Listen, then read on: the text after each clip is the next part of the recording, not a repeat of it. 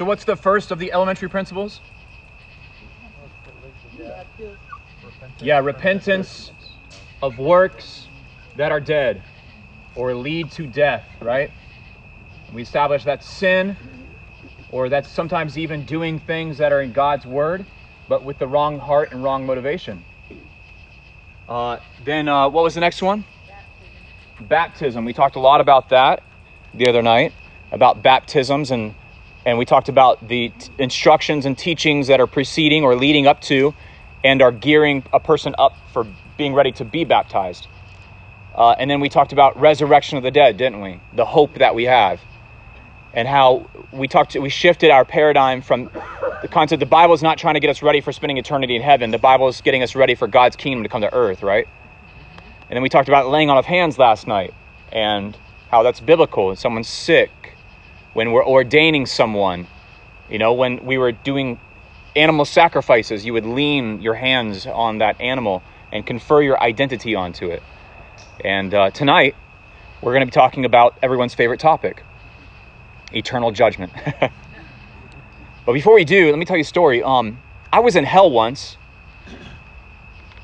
and uh, it was actually uh, in August. It was quite hot, naturally, in hell. And uh, actually, Stacy and Noah were with me. Yeah, and uh, we were walking around and ran into a couple guys from Ohio who were in hell actually with us. Three of them were in hell with us. Yeah. Um, they're they're nice guys. I don't know what they did to get there, why they went there, but they were there with us.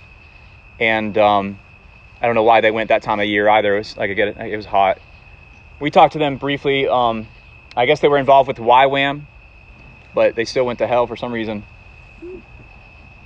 Um, but yeah, I, I, recommend you go there if you have a chance. It's uh, it's a cool place, a lot of history. Um, you know, especially if you're really into biblical history and stuff. But you guys look really confused. Yes. Why are you confused? Oh, I went. I'm sorry. I went to Gehinnom. Gehinnom, the valley of Hinnom, uh, just just east of Jerusalem. Uh, that's when uh, Yeshua says, "It's better that you pluck out your eye and lose one part of you, than your whole body be thrown into Gehinnom. He says about talking about the valley of Hinnom, the valley just between that cuts between the Mount of Olives and the Mount of Moriah. And he says, uh, if your right hand causes you to sin, cut it off and throw it away. It's better that you lose one part of you than all of you be thrown into the valley of Hinnom, thrown into hell. Your translation might say. But uh, yeah, so it was a neat experience. Um, we've been to hell and back. but it's interesting because this valley the Valley of Hinnom, thank you. The Valley of Hinnom uh, became a symbol on earth where people could look and see for this place called hell. Now, hell is an English word, and uh, it, you know we don't really have uh, a, a, great equivalent for the biblical words that are going to be used, and we might get into some of that a little bit tonight. But why did this place become synonymous with the idea of hell? You know, hell is a place that one might experience in the afterlife. But why did this place become synonymous with it? Well, at least during the times of Jeremiah, it was a place of child sacrifice.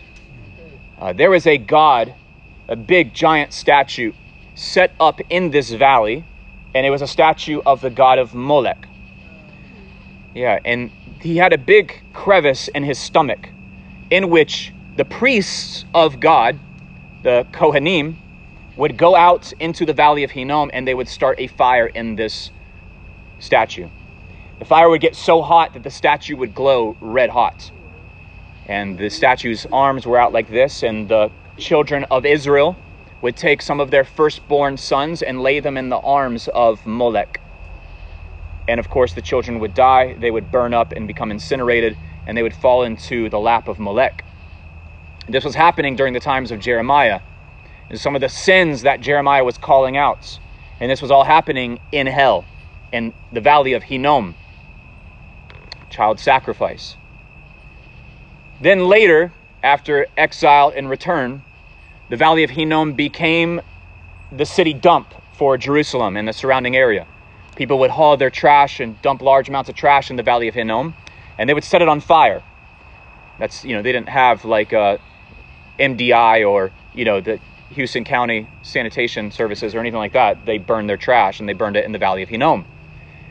And so if you can picture a large city taking all of its trash to the same place and burning it, it'd be, uh, you know, a place where you might say the worms never die and the fires are never quenched. And you can imagine there'd be wild animals, wild packs of dogs roaming around, scavenging for food. There might be vultures, birds of prey. There might be people hiding in the caves that surround that valley and are tucked into the mountain, the, the, the sides of the, the Mount of Olives there. As you went down, if you looked to the east, you would look up and you would see the slope of the Mount of Olives. And even by the first century, it was the place where you buried your dead, it was the town cemetery. And some of your relatives may have been there, buried there, or great teachers and rabbis may have been buried there. And even to this day, more and more graves are being added to this slope of the Mount of Olives, and it is now, if not the biggest, one of the biggest cemeteries in the world is on the Mount of Olives. Nobody really knows for sure how many people have been buried there. So you can get the idea. You're in the valley of the shadow of death. This may be the valley that Psalm 23 is making reference to, David is saying, Yea, though I walk through the valley of the shadow of death. It's a very steep valley. Gets about three to four hours of daylight every day. It's a dark valley. It's a picture of hell. There's trash burning.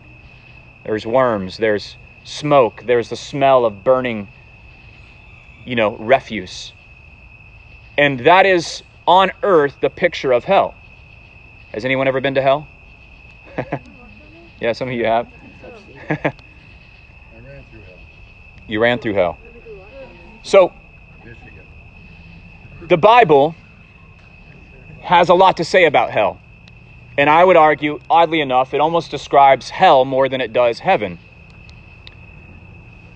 But the church and Christianity as a whole doesn't have a lot of clarity on hell, who goes there, if there even is a hell, and how long people stay there. There isn't a lot of clarity and unity on that topic. You have progressive branches of Christianity that believe there is no hell, and that maybe if really bad, evil people go there, they're incinerated and they don't spend eternity there. Then you have conservative branches of Christianity that believe if you die never accepting the gospel, you will burn and be tortured for all the eternity in this place called hell. Your soul will be tortured for eternity. So there's a wide spectrum of beliefs in within Christianity on hell. Do you think there's a wide spectrum of beliefs on hell within Judaism? Yes, there is. There is very little agreement on that topic as well. But next to suffering, the topic tonight is not about hell, but rather God's judgments of humanity. God is a judge, and sometimes we don't like to say that. It's a very unpopular thing to say. It doesn't make good bumper stickers or Facebook posts, does it? See, God allows us free will to choose our own path, and all the while imbuing us with the Holy Spirit and then sitting back and allowing us to make our choices. We were created to do what? Choose, right? Every day we make hundreds and hundreds of choices, and they steer us in our path of life, and they dictate are we growing closer or farther away from God? Like we learned two nights ago, the end goal is not eternity spent in heaven or hell. The end goal of our faith is to equip us and prepare us for eternity spent on earth, ideally in God's presence and in His kingdom. But not all will pass this judgment. Not everyone will be with God, sadly, on earth, right? I was going to read a, a couple pages of this book real quick. I lost it though. Found it. This book, uh, the six, the six uh, elementary principles, six foundation of ancient Christianity. I'm going to read from page 123 if I can have enough light here. Let me see. 123. A little bit of history here for you. During his tenure as governor over Judea, the reprehensible Roman governor Felix dealt in corruption, bribery, assassinations, and all manner of injustices. But that was only the normal thing for a Roman governor. What made Felix truly capable, I'm sorry, culpable to the Jewish people was his marriage to his wife, the beautiful princess Drusilla. She was the youngest daughter of the celebrity king Herod Agrippa I, who had died young and at the height of his popularity. It says in Acts 12 23, an angel of the Lord struck him down because he did not give God the glory, and he was eaten by worms and breathed his last. He left behind three daughters and a son. Drusilla, the youngest, was six years old at the time of her father's death, but she blossomed to become a legendary beauty, eclipsed by her sisters. Uh, I'm sorry, eclipsing her sisters. She became, in the words of Josephus, the most beautiful of all women. She was married young to an important king from Syria who converted Judaism just to marry the beautiful Drusilla, the Jewish princess. Then the reprehensible Felix laid eyes on her and determined to take her for himself. How did he do it? He hired a wicked sorcerer to use his arcane arts and powers of persuasion on the young bride, enchanting her, and at length convincing her to abandon her husband, the king, and to run off with Felix, the governor.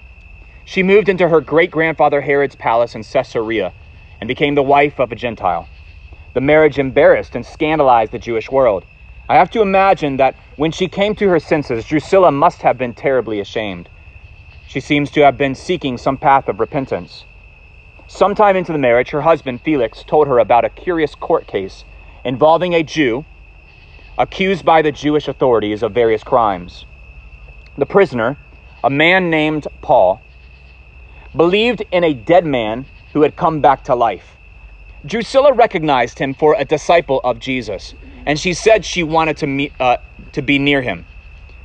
It says in Acts 24 After some days, Felix came with his wife Drusilla, who was Jewish, and he sent for Paul and heard him, to, heard him speak about faith in Christ Jesus. And as he reasoned about righteousness and self control and the coming judgment, Felix was greatly alarmed and said to Paul, Go away for the present. When I get an opportunity, I will summon you again. We don't know if Drusilla got the message or repented, but it sounds as if Felix understood Paul's message all too well. Why did Paul's words frighten and alarm Felix, the Roman governor? The Greek fa- phrase used in the book of Hebrews, chapter 6, for eternal judgment, I have it written up here on the board. Krimatos ahionios. Krimatos ahionios. So, krimatos is like uh, a, a, judgment, an affliction. What does that remind you of? Crematorium. Crematorium. Crematorium. All right? It's to afflict something, to, to, to, to diminish it greatly. Just like, just like if you were cremated would do, right? Ahionios, it's where we get the word um, an eon. Sometimes you say, I've been waiting for eons in, for you in the grocery store. An eon is a long span of time. And this conjugation is saying basically endless eons, okay? So eternal judgment is an affliction that lasts for eons, is the writer of Hebrews is using that phrase. Let's see where it's used. You guys want to turn to some Bible? Now, th- tonight is going to be, in terms of the volume of passages we're going to be visiting tonight, the largest volume, okay? So hang in there with me. We'll, we'll get through them, but you're gonna your fingers are gonna be a little bit tired, but you're gonna be a little bit more biblically literate. Let's go and see how these phrases are used. Go to Matthew 18 8. Matthew 18 8. I want this side over here, go to Matthew 18 8, this side over here. Gonna give you another verse. Matthew 25, 45 to 46. Matthew 25, 45 to 46. Okay? So Matthew 18 8, I'm gonna write up here.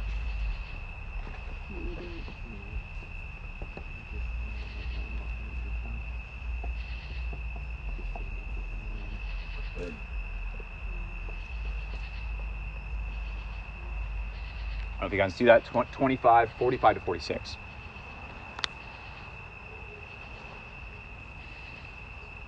All right, who has Matthew 18, 8 and can read nice and loud for me? You got it, Julia? Go ahead. If your hand or foot causes you to stumble, cut it off and throw it away. It is better for you to enter life maimed or crippled than to have two hands or two feet and be thrown into eternal fire. It's better that you be maimed or crippled than be thrown into eternal fire. That, that Greek phrase there is the krimatos ahionios, the eternal fire. And that's where we get the crematorium. It's the idea of fire, it's the idea of burning something down to just simply ashes. Okay, who's got 25 verses 40? Got it? Xavier, go ahead.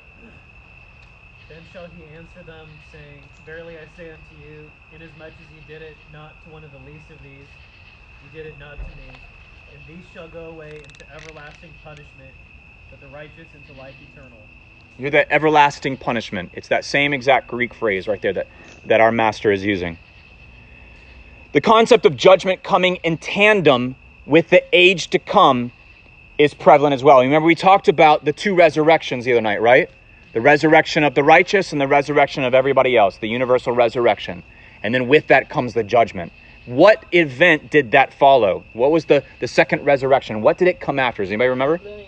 The millennium, the thousand year reign, right? All right, and then it's the second resurrection.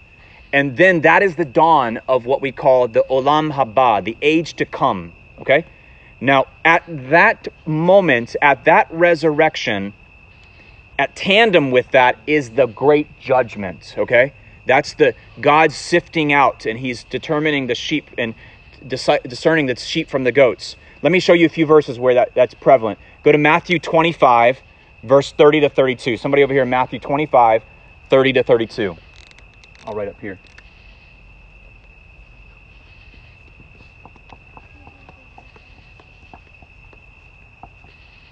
Somebody over on this side, if you would, go to um, Matthew 13. Matthew 13, 40 to 50.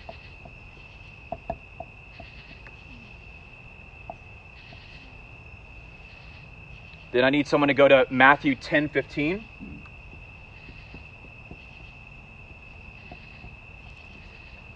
Then I need someone to go to Matthew 11, 22.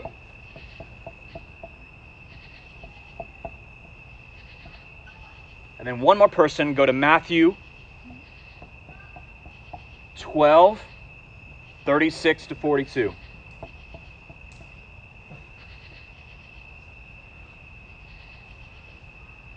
Lot of verses. But we'll, I think we'll get them all covered here.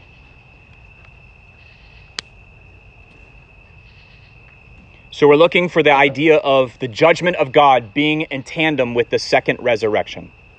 Who's got Matthew 25, 30 to 32? Anybody? Go for it. Read nice and loud. Okay. Nice and loud. Um, as for this worthless servant, throw him into the dark, where people will wail and grind their teeth. Where the Son of Man comes in his glory, accompanied by all the angels, he will sit on his glorious throne. All the nations will be assembled before him, and all will separate people one from another as a shepherd separates sheep from goats. You hear the language there. He's going to sit on his throne and he's going to separate the sheep from the goats. And he says he's going to arbitrate between all the nations. Okay, who's got 13, 40 to 50? Who's got that? Matthew 13. Go ahead. Nice and loud, Anthony. Therefore, just as the weeds are gathered up and burned with fire, so shall it be at the end of the age. The Son of Man will send forth his angels, and they will gather out of his kingdom all stumbling blocks and those who practice lawlessness. They will throw them into the fiery furnace. In that place will be weeping and gnashing of teeth. Then the righteous will shine forth as the sun in the kingdom of their Father. He who has ears, has ears, let him hear. The kingdom of heaven is like a treasure hidden in the field, which a man found and hid. And because of his joy, he goes out and sells all that he has and buys that field. Again, the kingdom of heaven is like a merchant searching for fine pearls. Upon, finding a pearl of great value, he went out and sold all that he had and bought it. Again, the kingdom of heaven is like a dragnet that was cast into the sea, gathering things of every kind. When it was filled, they pulled it ashore, and they sat down and gathered up the goods into containers, but threw the bad away. So it will be at the end of the age. The angels will come forth and separate the wicked from among the righteous, and throw them into the fiery furnace. In that place will be weeping and gnashing of teeth. Have, oh. Cool. So what do we hear there that's similar? It's this idea of sorting the good from the bad, right? And who has the job of doing that? Yeah, it seems like Yeshua is sitting on a throne of sorts, is sitting on a judgment seat, and he's sorting. Let's go to Matthew 10, 15. Who's got that? Got it? Brenda, go ahead. Truly I tell you, it will be more bearable for Sodom and Gomorrah on the day of judgment than for that town. So, uh, what town is he talking about there? Is he talking about Capernaum or Chorazin? Uh, no, he's talking about towns that won't accept. Towns that won't accept. Okay, okay. Oh, yeah. Yeah, Chorazin and Beths- Bethsaida, yeah. Um, who's got Matthew 11, 22? Oh, I, I, that, all right, just that. Okay. Who's got Matthew 12, 36 to 42? I need 10, 15. that every idle word that men shall speak, they shall give account thereof in the day of judgment. For by thy words thou shalt, they shall be justified, and by thy words, their words, thou shalt be condemned. Then certain of the scribes and the Pharisees answered, saying, Master, we would see a sign from thee. But he answered and said unto them, An evil and adulterous generation seeketh after a sign, and there shall no sign be given to it, but the sign of prophet Jonas, the prophet Jonas. And Jonas, as Jonas was three days and three nights in the whale's belly, so shall the Son of Man be three days and three nights in the heart of the earth. So, what did Yeshua say will be the, the point of judgment for us in that verse? Anybody hear it? Somebody say it nice and loud. What will be what will be the discerning point for us? Word. The words that come out of our mouth. Yeah. That's important too to remember that, right? So we just covered a lot of verses and they had a lot of similarity but some differences and they all kind of paint and give us uh, different clues of what the what the judgment day will be like, right? And we kind of start to piece this together. So the eternal judgment begins with judgment day where we're sifted, the hearts of men are tried, we're examined based on some of the words that come out of our mouth, based on some of the things we have done, and then our edict is given. Our our our um, our uh, what's the verdict is given right by the judge. So when does this eternal judgment begin? We can answer that question by examining some of the rhythms of our holy days, can't we? Especially in the fall. What was the first of the fall holy days? The Feast of Trumpets. The Feast of Trumpets. All right, where there's a loud shofar. We hear lots of shofars blowing, don't we? We heard a hundred blasts of the shofar just, just uh, what, two weeks ago, or so. And what was the next holy day? What? Well, the Feast of Trumpets is to do what for us? A teruah, right? What does a teruah do? Awaken, awaken, prepare, get ready, snap, snap out of it. It's saying it's a herald of the coming king, isn't it? It's saying get your get your house in order. The king is returning. Make sure all your ducks in a row. All right. And then what's the next holy day? Ten. We have ten days of awe. We call them the ten days of Norim. Norim, the the awesome days where we're supposed to be contrite and cognizant of our actions and our words and and who we have offended or who has offended us and making peace. The king is getting closer and closer and closer. And then what holy day do we have? Yom Kippur. Yom Kippur. That's the ultimate judgment day, isn't it? It's a day where it's like we have examined ourselves, we have prepared ourselves, and now we're going, we're sending a delegate into the presence of the king. He's going into the Holy of Holies. And hopefully his prayers and uh, our petitions, they'll be heard and accepted before the king's presence, before the throne room, before the throne of the king. And so then what do we have after that? Five days later, what do we have? Sukkot. Congratulations, we made it to Sukkot, right? and that is why it's the season of our joy. God's presence is on earth again. Sin has been wiped clean from the earth. It's a time of renewal, it's a time of celebration. Let's party. We made the cut, didn't we? We're saved. We're redeemed. This life of suffering is over, right? And that's the essence of Sukkot. Now we can be in his presence again. So, in addition to these passages we read in Matthew, we could also glean a lot of information about the coming judgment and its length in Daniel chapter 7. Go with me to Daniel 7, verse 9. Daniel 7, 9. I think we're going to go to verse 14. Daniel 9, I'm sorry, Daniel 7, 9 through 14. Who's got that and can read real loud? Anybody? Daniel 7, verses 9 through 14. Got it? Go, real loud. As I looked, thrones were set in place, and the Ancient of Days took his seat. His clothing was as white as snow, the hair of his head was white like wool. His throne was flaming with fire, and its wheels were all ablaze. A river of fire was flowing, coming out from before him. Thousands on thousands attended him. Ten thousand times ten thousand stood before him. The court was seated, and the books were opened. Then I continued to watch because of the boastful words of the horn was speaking. I kept looking until the beast was slain and its body destroyed and thrown into the blazing fire. The other beasts had been stripped of their authority but were allowed to live for a period of time. In my vision at night I looked, and there before me was one like a son of man, coming with the clouds of heaven. He approached the Ancient of Days and was led into his presence. He was given authority, glory, and sovereign power. All nations and peoples of every language worshiped him. His dominion is an everlasting dominion that will not pass away, and his kingdom is one that will never be destroyed. So you hear the language there. He's been given the authority. The Son of Man has been given the authority to judge the nations and arbitrate the nations. Right? Let's go on to Daniel chapter 12 as this vision of Daniel continues. Daniel 12, 1 through 4. We get a little bit more information about this judgment. Who's got that? Daniel 12, 1 through 4. Anybody? You got it? Read it nice and loud. That time, Michael the archangel, who stands guard over your nation, will arise. Then there will be a time of anguish greater than any since nations first came into existence. But at that time, every one of your people whose name is written in the book will be rescued. Many of those bodies lie dead and buried, will rise up, some to everlasting life, and some to shame and everlasting disgrace.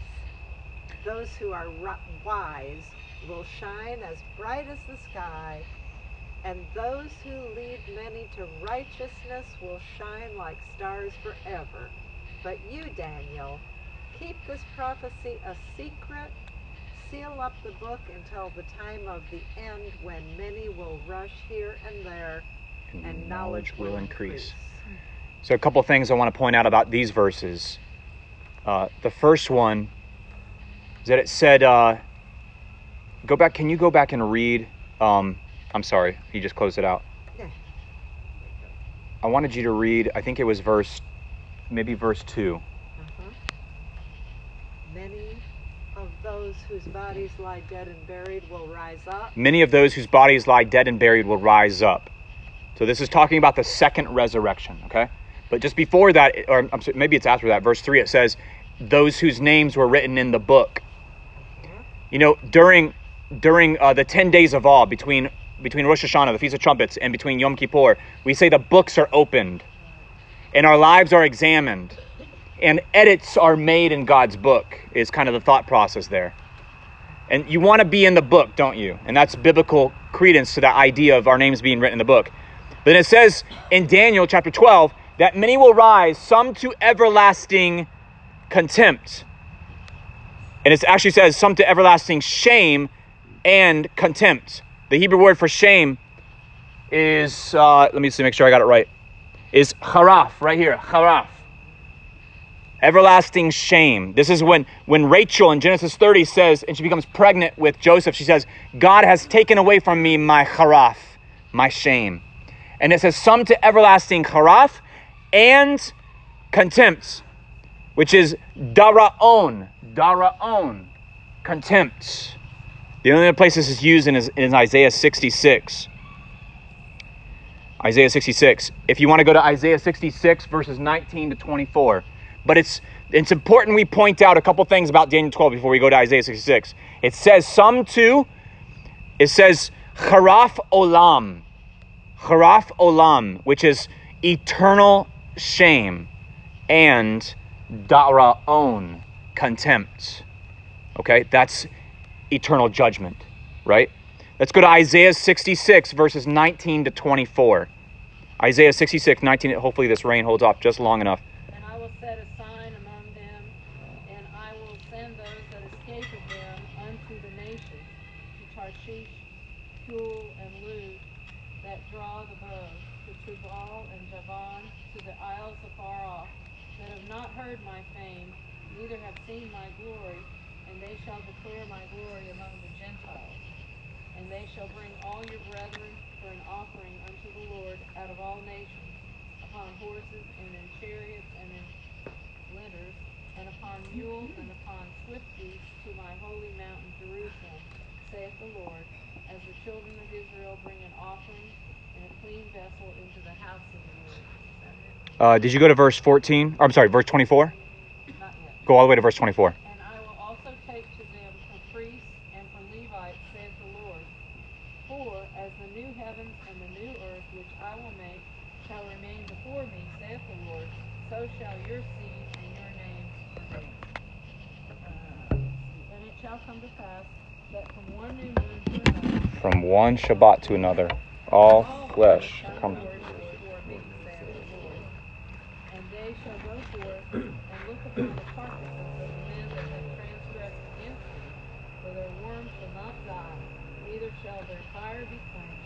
they shall be abhorring unto all flesh. You hear the language? They they will be abhorrent. They will be a daraon. They will be a daraon to all flesh. Those who have gone up against Jerusalem.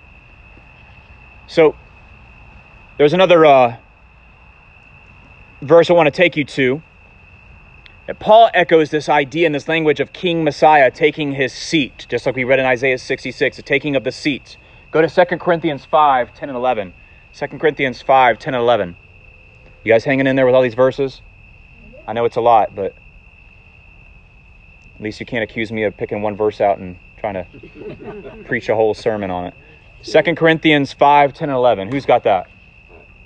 For we must all appear before the judgment seat of Messiah, so that each one may receive what is due for what he has done in the body, whether good or evil. Therefore, knowing the fear of the Lord, we persuade others. But what we are is known to God, and I hope that it is known also to your conscience. So you hear the language of Messiah taking a seat and judging, right? Is that, Who? is that the seat of Moses? I don't know. I don't know. The seat of Moses was maybe just a, uh, maybe just something in the synagogue that the, the rabbis would have sat on and began to teach from. Um, so yeah, I, I don't know that's the seat of Moses per se. It's the seat of judgment. It's like a throne. So Yeah, that's what I'm perhaps. kind of. Um, I just lost my train of thought. No, it's okay. It's okay. Um, the idea of Messiah sitting on a throne and judging, right? Now, who all is getting judged in 2 Corinthians 5? Everyone. Everyone. Unless I heard it wrong. Everyone. I want to read another passage from this book here on page 132. It says In apostolic theology, the doctrine of eternal judgment did not function as a threat with which to frighten people into the kingdom. Instead, the early disciples saw it as a promise of hope that in the end, everything will work out right because God is going to reward each man according to his deeds. Although the righteous and the innocent might suffer in this world, they will find reward in the world to come. Although the wicked might seem to prosper and live full and happy lives in this world while they victimize the weak and perpetrate injustices, George Soros, they will get what they have coming in the end. Amen. And man, I hope there's eternal judgment for the. Uh, I was just saying, pharmaceutical companies that that uh, inflict pain and suffering and poison into people's bodies for the sake of monetary gain. I wouldn't mind if they experienced a little bit of eternal judgment, but that, I'm, that's just me speaking from my flesh here. Confidence in the ultimate justice of God inspired the apostles and their followers to fearlessly face down injustice and persecution. They patiently suffered ig, uh, ignominy and imprisonment, that's a big word, under man's crooked system of justice because they had confidence in the final judgment. In other words, they're like, you know what? We can suffer through this injustice because we know that God is just. Are there any injustices in the world today? Absolutely. And we don't have to get all worked up about those. Yeah, we can fight for justice, we can promote justice and live justly, but we don't have to get all worked and bent out of shape if there's a lot of injustice going in the world. That's that's the world. That's what the world does. But we rest in the fact that God is just and he will judge those who have lived unjustly and have perpetrated un- injustice. He says they willingly sacrifice their own comforts and pleasures in this world because they look forward to the reward of the next.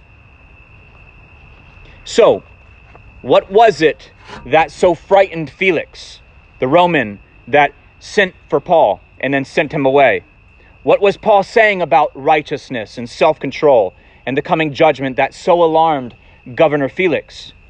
It was probably something along, along the lines of what we read in, in 2 Peter chapter 3, if you want to go there. This might be the last verse I take you through tonight. 2 Peter chapter 3. I'll write it up here on the board. And we're going to look at verses uh, 7 through 15. 7 through 15 and see if we find any judgment language here. It Peter. 2 Peter 3, 7 through 15. Anybody have it? And can read nice and loud, Stacy? But by the same word, the heavens and earth that now exist are stored up for fire, being kept until the day of judgment and destruction of the ungodly. But do not overlook this one fact, beloved, that with the Lord one day is as a thousand years, and a thousand years as one day. The Lord is not slow to fulfill his promise, as some count slowness, but is patient towards you, not wishing that any should perish, but that all should reach repentance. For the day of the Lord will come like a thief, and then the heavens will pass away with a roar, and the heavenly bodies will be burned up and dissolved. And the earth and the works that are done on it will be exposed. Since all these things are thus to be dissolved, what sort of people ought you to be in lives of holiness and godliness, waiting for and hastening the coming of the day of God, because of which the heavens will be set on fire and dissolved, and the heavenly bodies will melt as they burn. But according to his promise, we are waiting for new heavens a new earth in which righteousness dwells. Therefore, beloved, since you are waiting for these, be diligent to be found by him without spot or blemish and at peace. And count the patience of our Lord as salvation, just as our beloved brother Paul also wrote to you according to the wisdom given him. So there we have it. We have a lot more information about the coming judgment, don't we? So all the verses I took you through on the board here and others, all speaking about the judgment and the eternal judgment. Let's kind of do kind of a, a group effort here and let's spit out and talk about and discuss what we know so far about eternal judgment. Somebody just let's just start sharing things. It's not going to be fun. It's not going to be fun. Fire. At least not for those who are unrighteous, right? There's fire. I heard somebody say fire. What else do we know, Xavier? I think it's at least pretty safe to say that not everybody gets eternal life. Correct. Yeah, absolutely. Just spit it out, guys. Don't don't wait. Just Based on our words, what? we'll be judged on our words. Yeah. What else? Judged by righteousness. Judged by righteousness or unrighteousness. There's going to be shame for some. Gnashing of teeth. Wow, that was creepy. Wow. I, I, I feel like maybe you both gnash your teeth a lot there. Yeah. It's almost like we're married or something. Almost. Yeah. You're finishing each other's sentences. She finished mine. Yeah. What else? Why gnashing of teeth? Because it's a sign of pain and discomfort, right? What else is there about judgment? Thousand years. Eternal, burning, thou, thousand years. Did we see thousand years about the? Or are you coming saying after a thousand years? I just remember thousand years. Okay, yeah, you remember there is a thousand year period and then the resurrection, but it doesn't say anything about judgment lasting for a thousand years. Just want to make sure we're clear. And Uh, anything- everyone will be judged. Everyone will be judged. Second, there will be a second resurrection. There will be a second resurrection. The heavens will pass away. The heavens will pass away. Remember, there was something about an interesting verse in Second Peter. He said the celestial bodies will be burned up. Isn't that interesting? Yeah. What else? Yeah. El cielo y la tierra pasarán, pero mis palabras no. No. The earth will pass No. away. This is not that kind of a church now. Yeah. Yeah. What did you? What did she say, Bob? Heaven and earth will pass away from my, I mean, uh, yeah. Exactly. Heaven and earth will pass away, but His words won't pass away. Yeah. Anybody else? Hell's a place on earth. Hell is a place on earth. Yeah. What's Patrick's song he sang the other night? We got to change the lyrics on it. Anything else? There's hope in repentance. There's hope and repentance. And it, remember, Second Peter said that God is patient, patiently waiting. He's a loving Father. He doesn't hope that anyone go to eternal judgment. Right? What else? Everything will be exposed. Everything will be exposed. Man, that'll be a day. New heaven and new earth. New heaven and new earth. Yeah. Anything else? New spiritual body. New spiritual body. Yeah. You know, anytime you're you're you're fighting with your spouse about money or possessions or you know, not having this or having that, you know, just remember it's all going to burn one day. Your spouse is more important, right? Anything else? There was emphasis on peace in that last, in that last. There was an emphasis on peace. Okay. Anybody else? Two kingdoms. How so? Well, you've got the kingdom of darkness and then you have the kingdom of light. Yeah. Of course, eventually. Kind of like one being exposed and judged. Yeah. Anybody else have it? What, what did you learn from the verses we read tonight? We're trying to piece this puzzle together of eternal judgment. You know, what I found interesting was the part where it said the heavens will burn and be on fire. Yeah. Yeah, and heavenly bodies being burned up. Yeah, it is interesting. It is. So, we learned a lot about eternal judgment, but we didn't learn other things, did we? There's still some questions that I have that you might have. And let me ask some of the que- I'm going to pose to you some of the questions I have. Number 1, some souls will some souls be in everlasting punishment and fire, or will some be burned up completely and annihilated? If that is the case, who goes where and why and for how long? Will mortal bodies die in the second death, or just these celestial beings who have sinned against God? I'm not sure. Having the answer to these questions, though, is not essential to my moving forward to maturity. I know that God is a judge. He will one day judge everyone. Some will go to everlasting contempt and shame, some will go to everlasting life in His presence. And to get into the latter, I need to have faith and trust and belief and actions that are in alignment and fruit that's in alignment with that belief in Messiah. And then that allows me to go on to maturity. Being uncertain as to the answer to these questions does not affect or diminish our assurance of salvation that you and I have.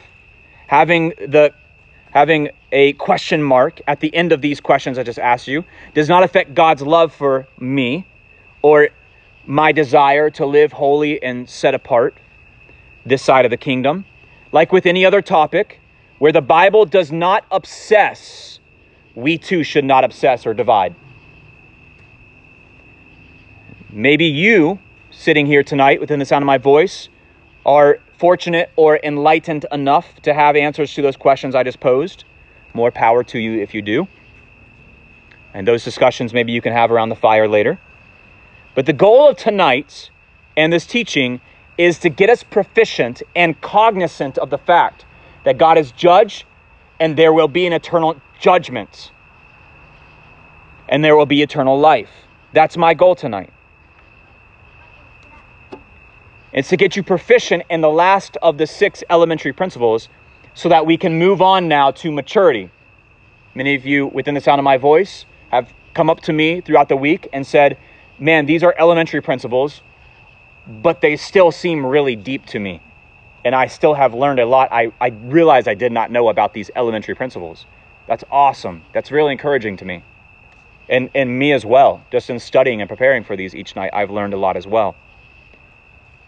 So, what does maturity look like now if we all think we're ready to move on to it? Well, opposed to what you might hear or see on the internet, maturity, and I believe the writer of Hebrews has this in mind as well, maturity is as simple as being more like Yeshua each day, each month, and each year. Maturity is joining in union with Him through suffering for Him. Going on to maturity is putting on the full armor of God and waging war for the spiritual well being and encouragement of your family and brothers and sisters in Messiah or others your, under your influence. That's what going on to maturity looks like.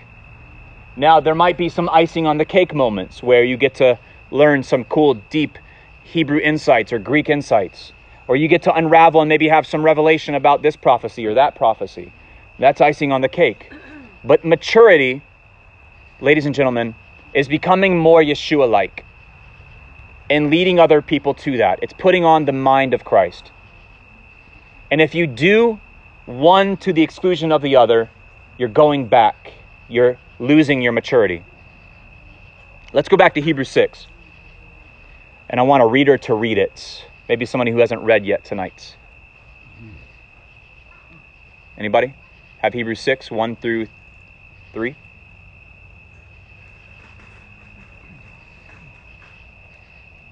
Um, Therefore, let us move beyond the elementary teaching about Christ and be taken forward to maturity, not laying again the foundation of repentance from acts that lead to death, and of faith in God, instruction about cleansing rites, the laying on of hands, the resurrection of the dead, and eternal judgment, and God permitting, we will do so. God permitting, we'll do so. You guys ready to move on to maturity? I hope so. Um, if you're new around here and this has been challenging, this has been insightful, do me a favor and just let me know. If uh, you've grown in your faith because of these, let me know. I would really appreciate your feedback. Um, if you haven't grown at all and it's been very boring, then just keep it to yourself.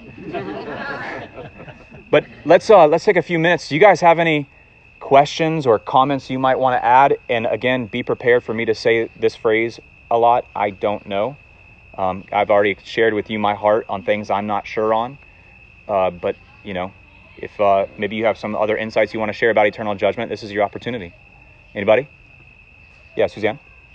So one of the um, parables in the gospel that is very rich when you're talking about death, dying, where we go, and so forth, is the one of the beggar Lazarus being taken to Abraham's bosom Mhm, mhm. versus the rich man who went to sleeping one.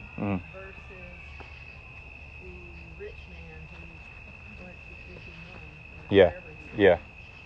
That to me has always stood out, and we've talked about it, talked about it. Yeah. different groups and so forth. But just Yeah. interesting to me. It because is. it's Like a whole nother slice of this puzzle of what happens next. You know, Right. What is Abraham's bosom? Who goes there? Mm. You know, just it leads you to a lot of questions. Yeah, it's really uh, kind of insightful into the the I hate to use the word like imagination, but at least the thought, the thoughts and understandings of the afterlife back then and what that was. Yeah. Anybody else have a question or comment? Uh, scanning the crowd here. Throw your hand up. Yeah, Gene. it's always bothered me, and, and, and obviously being polite, I just keep my mouth shut. But you, you you'll hear the term, oh well, you know, they've died and gone to heaven, Yeah. and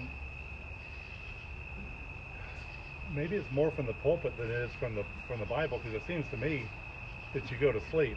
Mm-hmm.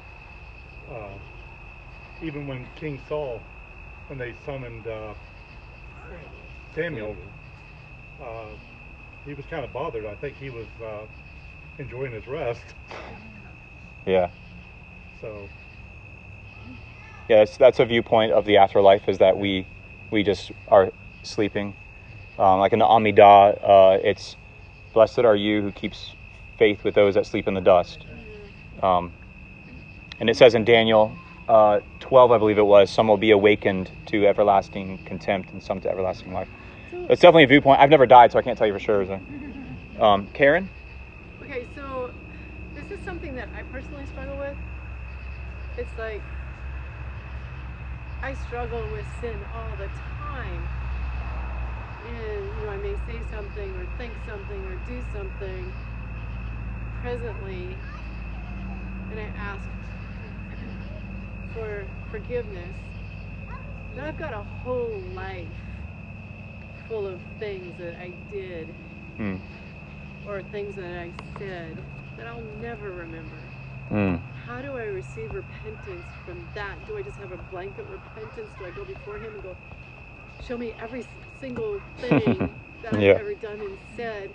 And how do I receive repentance for that, or the things I don't remember, or the you know like the Right. like they say you know the the sins that are intentional and the sins that are that you do that you're not even aware Yeah, yeah, doing. yeah. So the idea of repentance for past and present sins is really sometimes it weighs really heavy on me because I'm going, how can a, such a righteous God look upon me and still allow me to not be judged? So that's terrifying because like, Yeah. who I was 20 years ago, 30 years ago is not who I am now, but I still have that Yeah. as a part of me and I thought, you know, if I ever meet myself at judgment day, I'm I'm going to be repulsed by what I see, Right. who that person was and Yeah. can I escape that? Yeah. So for those who can't hear, she's asking. You know, I have like years and years and years, like decades of things that I've done that I can't even remember. How do I repent for those? And will I be judged because of those things? And did I understand your question correctly? Yeah. It's like in Yom Kippur, you know, that long list of sins we go through. Uh, and it's like every possible sin that a person can can commit, and we all respond with Amen. That's kind of the essence of it. But I want to take you to Ephesians chapter two. It says, "As for you, you were dead in your transgressions and sin." Right. So your outlook was not good. Right. Karen Hills, Gabe Rutledge, our outlook was not good. We were dead in our transgressions. Agree with that, right? In which you used to live when you followed the ways of this world and the ruler of the kingdom of the air, the spirit who is now at work in those who are disobedient. All of us lived among them at one time, gratifying the cravings of our flesh and following desires and thoughts. Like the rest, we were by nature deserving of wrath, right? But because of his great love for us, God, who is rich in mercy, made us alive with Christ, even when we were dead in our sin, our transgressions. And it is by his grace you have been saved.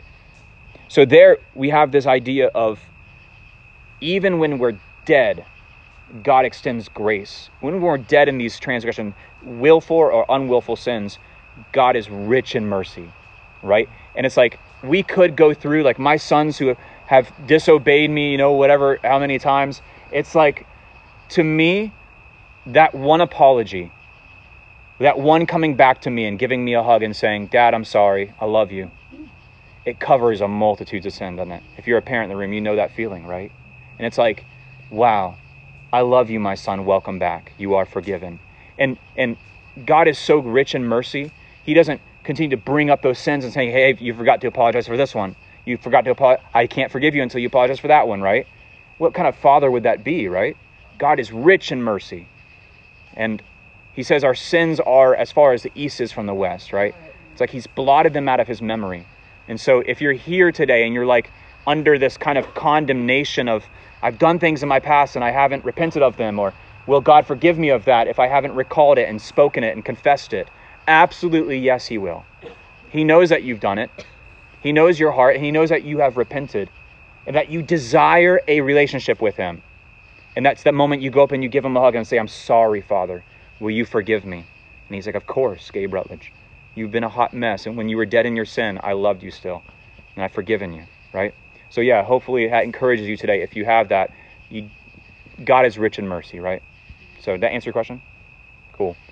Brian? So I got a verse to go along with that, Karen. And so um, Psalm 19, 12, and 13.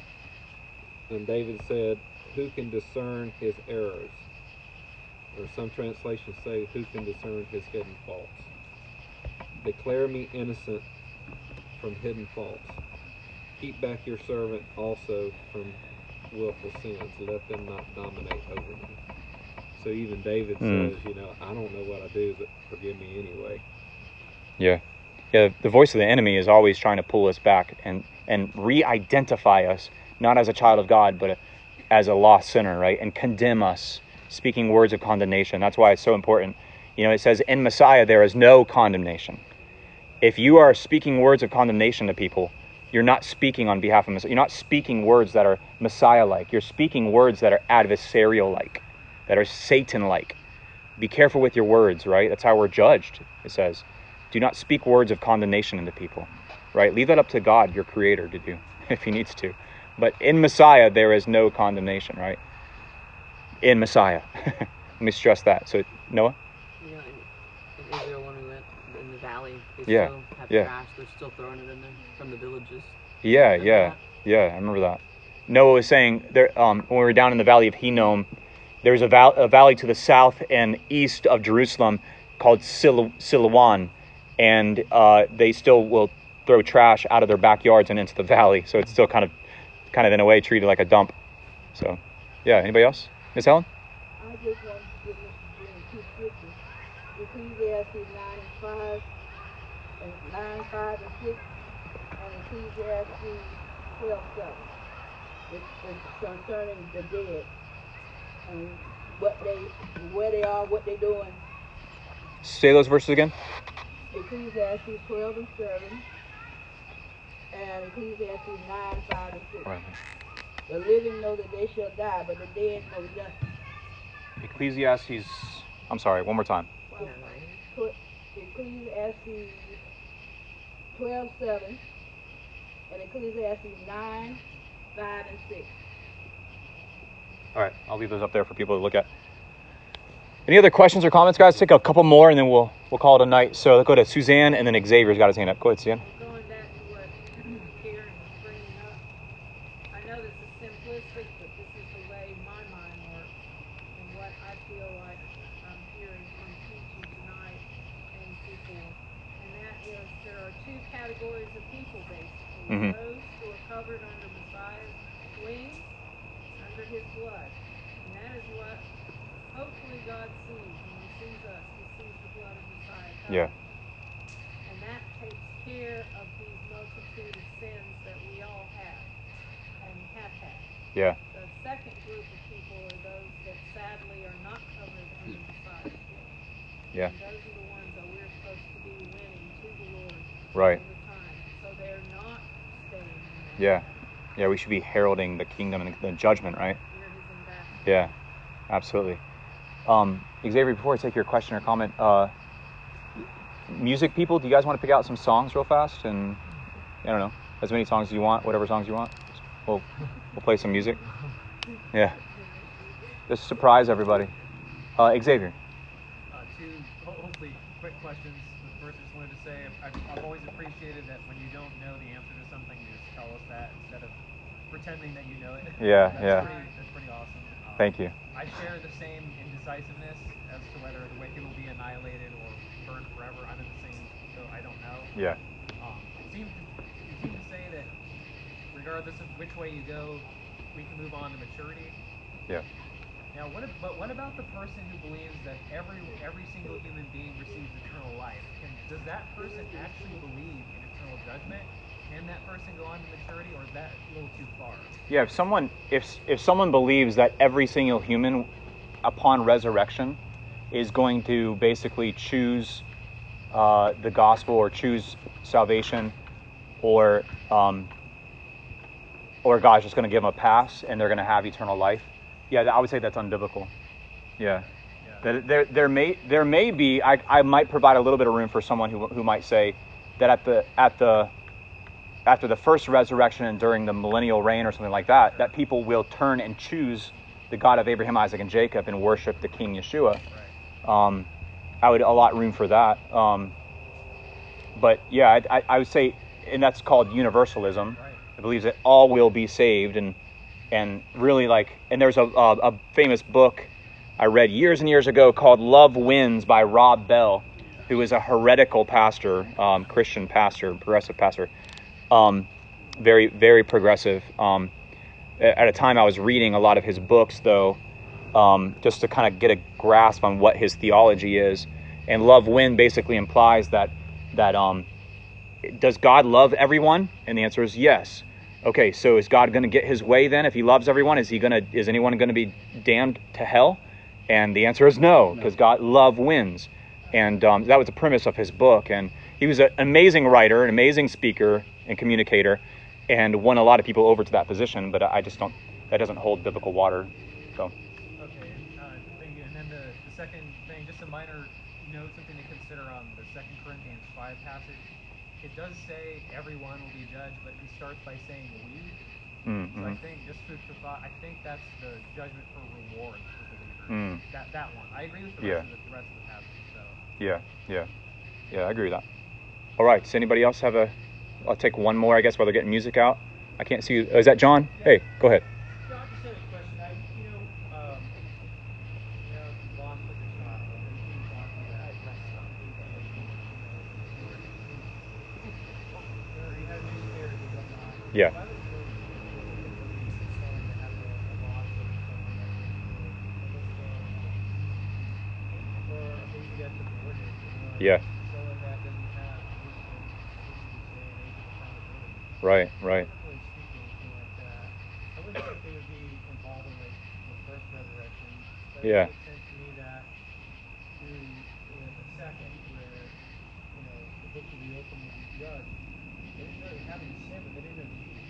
Right. Do you have any like thoughts on that? I mean, to me, it kind of makes sense that they would be in with the second group. Yeah. But they wouldn't have anything that they've done wrong to warrant Right.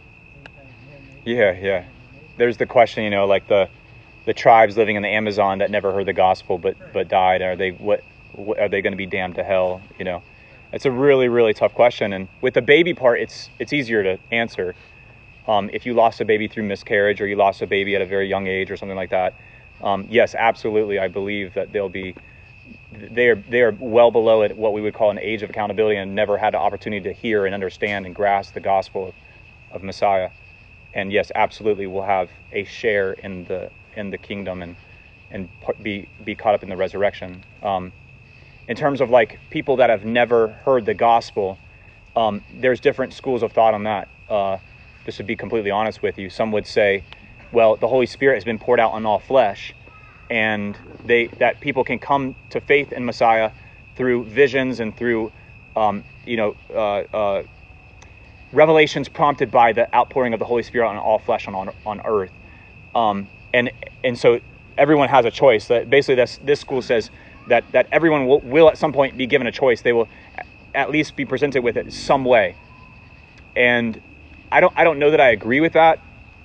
The other school of thought would be that at the second resurrection they'll be judged based on their deeds, uh, what they did and did not do, knowing that because of the outpouring of the Holy Spirit on all flesh, they'll know that their deeds were either wrong or they were right.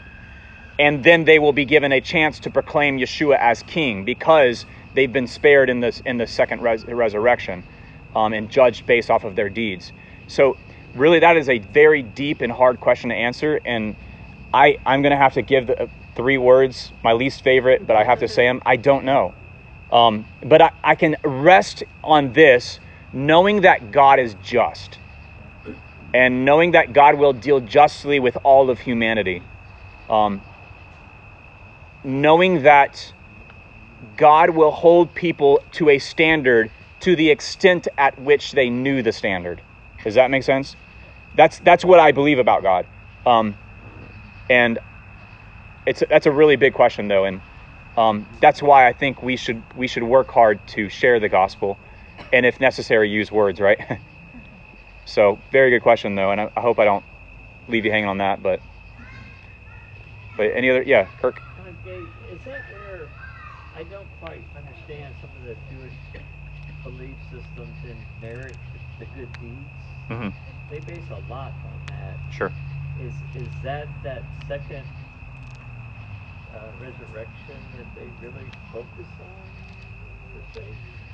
I don't know. Well, eh, so okay, so like in Jewish theology, you would do the Torah um, as a way of securing your place in the age to come, uh, you know, or, or the or the kingdom, and your ranking within that kingdom.